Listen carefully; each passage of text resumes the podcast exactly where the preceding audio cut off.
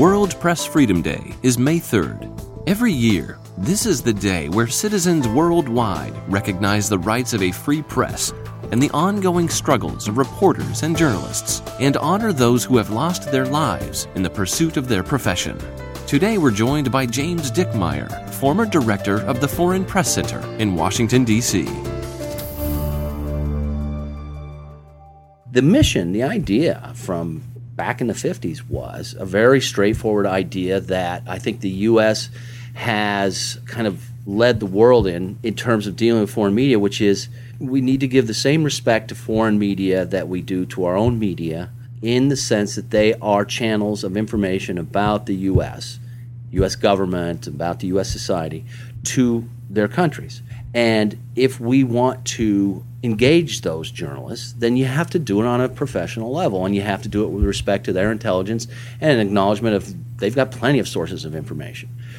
So many foreign journalists that have come here over the decades have seen a model, and they may have all kinds of different ideas about how the U.S. is. They may have certain kinds of preconceptions of how, how they're going to be treated by. I mean, we belong. We are part of the State Department. Uh, we are part of the federal government, and they have us, you know, maybe a suspicion that we're going to manipulate them or try to indoctrinate them or give them only one side.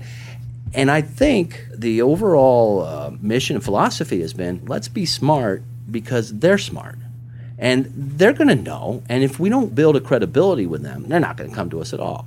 And so you have to do it in a way that says, all right, look, I know you've got access to a lot of different information. Let me tell you what I can and what I have and be straightforward with you.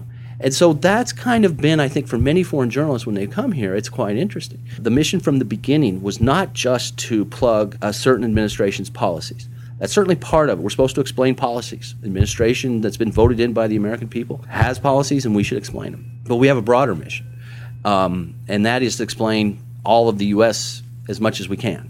Go back to something like when we went into Iraq. One of the things we needed to show journalists, and many of them saw it here and so on, was there was a very lively debate within the United States about whether that was the right action or not. And there were marches in New York and Washington that were bigger than marches in Mexico City and, and Paris. That's important for people to see.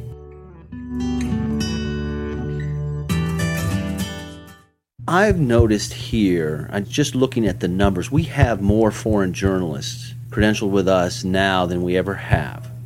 And that's a trend that's counter to what's happening in the U.S. And you look at the number of bureaus in, in Washington from our regional media that have closed down.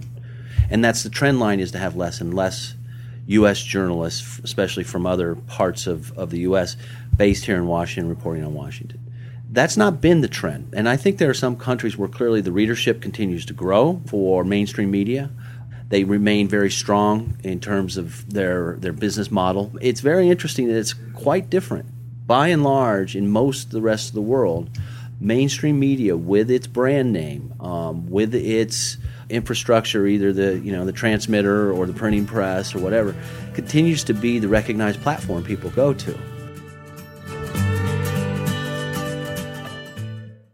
There is the other phenomenon you're talking about in terms of the increased sources of information. Maybe they, the foreign journalists, they find themselves increasingly one voice amongst more voices reporting about, for example, the United States.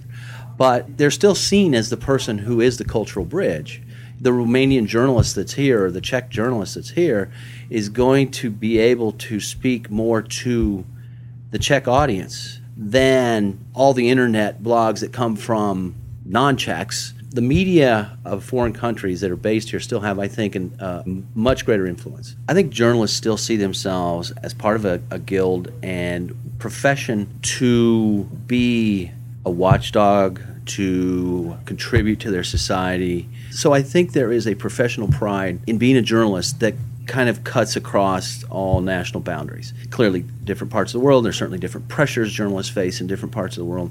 But again and again, and this is a good day to uh, stand back and recognize it, you'll see incredible bravery from journalists in, in countries where they you know have to sometimes they know that they may be facing uh, jail, they may be facing even torture, um, certainly pressures, threats, and so on. And the fact that I've seen example after example, people who stand up It's one profession, I think, where you see that many of those who practice it see themselves as leaders, change agents in a way, and, and many of them take it very seriously.